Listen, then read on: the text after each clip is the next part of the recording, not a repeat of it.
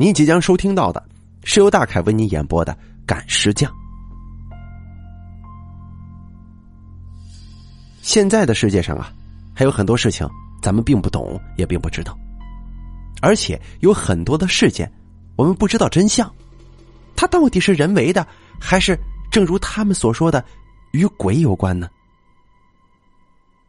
相比世界上的灵异事件，其实啊，这大山里边更是容易出现这种事儿，因为大山里的人比较封闭，有的时候啊比较落后，很多不理解的事儿都会跟着鬼神挂钩，所以也使得大山上笼罩了一层恐怖的神秘色彩。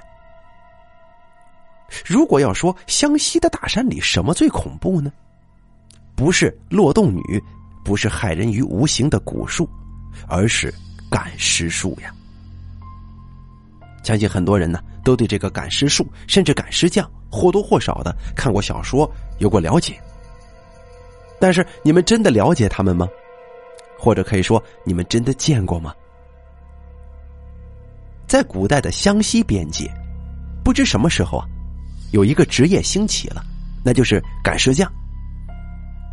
但凡在外远行的游子，或者说达官贵人，或者客死他乡的人，他们呢都会有回乡入葬的祈愿，但是呢早已死亡的他们却没有任何的办法去表达，或者说找人帮忙，或者说自己回去，这种办法只能任由赶尸匠带着自己的尸体回到家乡。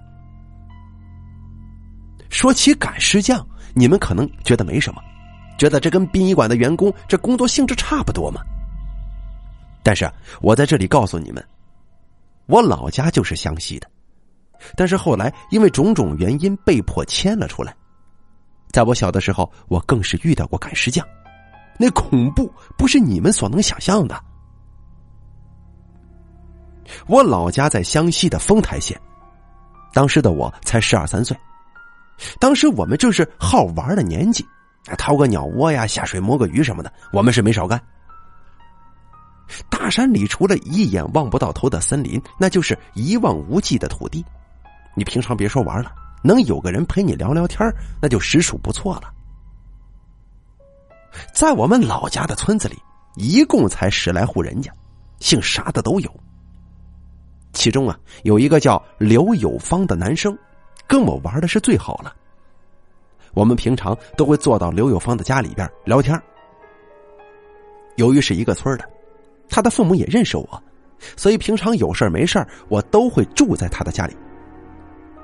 那天呢，我们正在外面的柳树底下捉蚂蚁玩呢，突然刘有芳的母亲从远处跑过来告诉我们，千万不能跑远了，有赶尸匠要过来了。当时我们年龄小啊，也不知道这赶尸匠是干啥的。刘有芳的母亲她说的那些话，我们也是左耳朵听右耳朵冒。就这样在树下玩蚂蚁，直到中午吃饭的时候，我才回到了自己的家中。由于下午要帮着父母干农活，所以我一下午都待在自己家里的田地当中，直到傍晚的时候才跟着母亲回到家的。草草的吃完饭，我就躺在床上发困。可就在这个时候，刘有芳的声音从外边响起了。我走出后门，看着刘有芳了，你干什么？大半夜的不睡觉，嚷嚷什么呀？我从屋子里走出来的时候，顺便看了一眼挂在墙上的时钟，这仔细一看之下，发现已经快8点了。走出门之后，看到刘有芳这个时候过来了，我就问他，到底有什么事儿啊？走，我带你去个好地方。刘有芳跟着我走到了屋子里，压低声音就告诉我，什么好地方？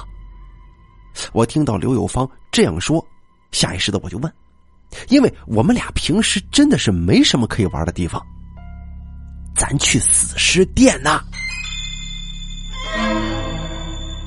刘有芳一个字一个字的从嘴里蹦出死尸店这3个字儿。哎呀，你去那里干什么？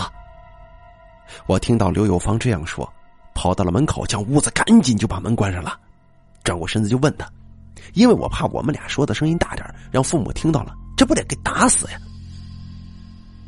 这死尸殿我们去过，那里只不过是一些赶夜路的人呐，在这里边免费住的旅店，他们反正不怕。曾经我们在山里收果实的时候，在下大雨了也在那儿待过，它并没什么好玩的，也没什么死尸。今天晚上里边有尸体呀，不过那些尸体挺听话的，你让他们去哪儿他们就去哪儿，可好玩了，你要不要试试啊？刘有芳瞪着双眼看着我，眼中满是向往的神色，估计在他的心中这赶尸匠比较厉害吧。啊，这个我听到刘有芳这样说，有些犹豫了。现在都这个点了，我实在不知道该怎么说呀。嘿，胆小鬼，你不去就算了，我自己去，就一次这样的机会，下次还不知道猴年马月才能碰到呢。刘有芳说着就走出了屋子，离开了我家。我站在屋子里思考了半天，该说点什么借口呢？但是我没怎么管，就朝着刘有芳就追过去了。哎，你等等我呀，你跑这么快干什么？我跑到刘有芳的身边就气喘吁吁起来。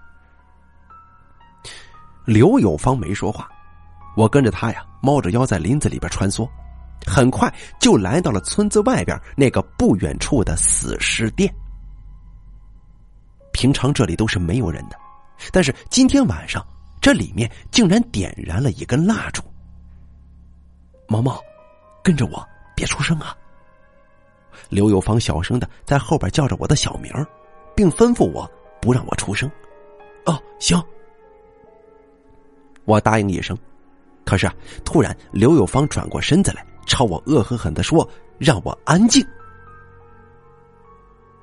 我觉得可是非常纳闷啊，我没怎么着啊，但没办法之下，只能听他的，一声不吭的就跟着他。我记得我跟着刘有芳来到了死尸房里，这屋子里站满了人呢，可奇怪的是那些人的头上都贴着一张张的黄符纸，在那些人的旁边还躺着一个男的，不过此时男人胳膊上边绑着白色的绷带，想来啊可能是受过伤。我跟着刘有芳悄声的来到了屋子里，走到屋子里我就好奇的走到那些站着的尸体旁边就看了起来。那些尸体显然死了很久了，浑身上下都凉飕飕的，站在屋子里的我一看忍不住打了一个冷战。毛毛，你过来，我发现东西了。刘有芳的声音从远处传来，声音非常小，我只能勉强的听清楚。我跑到了刘有芳的身旁问道：“怎么了？”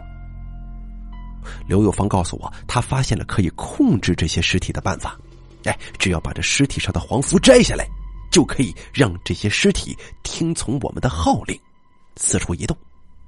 到时候再把这黄纸给它贴上去，就好像点了穴似的，他们就不会动了。刘有芳说着就让开一个位置让我走进去。你过去试试。我走进去之后有些害怕，朝着这黄符纸伸去。在这黄符纸被我摘下来的那一刻，我本以为可以控制那具尸体了，可是还不等我发号施令呢，却突然发现那尸体的眼神非常非常的怨恨，他看着我。我害怕的朝着后面就退了几步。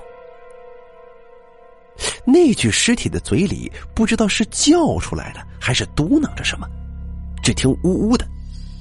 随后我就看到他突然跳到了我的身边，这一双手啊紧紧地抓着我的肩膀，这锋利的指甲狠狠地刺进了我的肩膀里。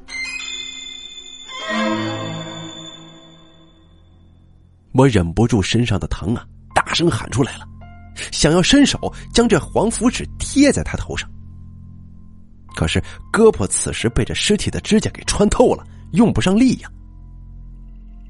就在我绝望的时候，突然听到屋子里躺着的那个男人突然就跳起来了，他口中念着什么东西，反正我也听不清，手中的黄符纸贴在了那具尸体的头上。看到尸体不再动之后，我大声惨叫着离开了这死尸房，一路不停歇的跟刘有芳跑到了村子里。站在村口的我忍着身上的疼痛，不知道该怎么办。还是刘有芳这小子脑子转得快，他告诉我，你回去就跟你爸妈说，这胳膊上是摔的，你千万别说咱们去死尸房了啊！当时我都吓傻了，刘有芳说啥那自然就是啥了。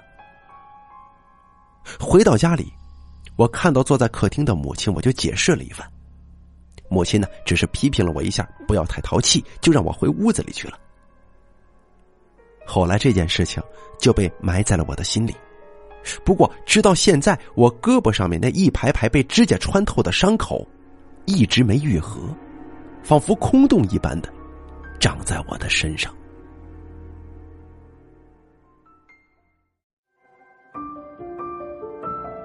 本期故事演播完毕，想要了解大凯更多的精彩内容，敬请关注微信公众账号大凯说。感谢您的收听。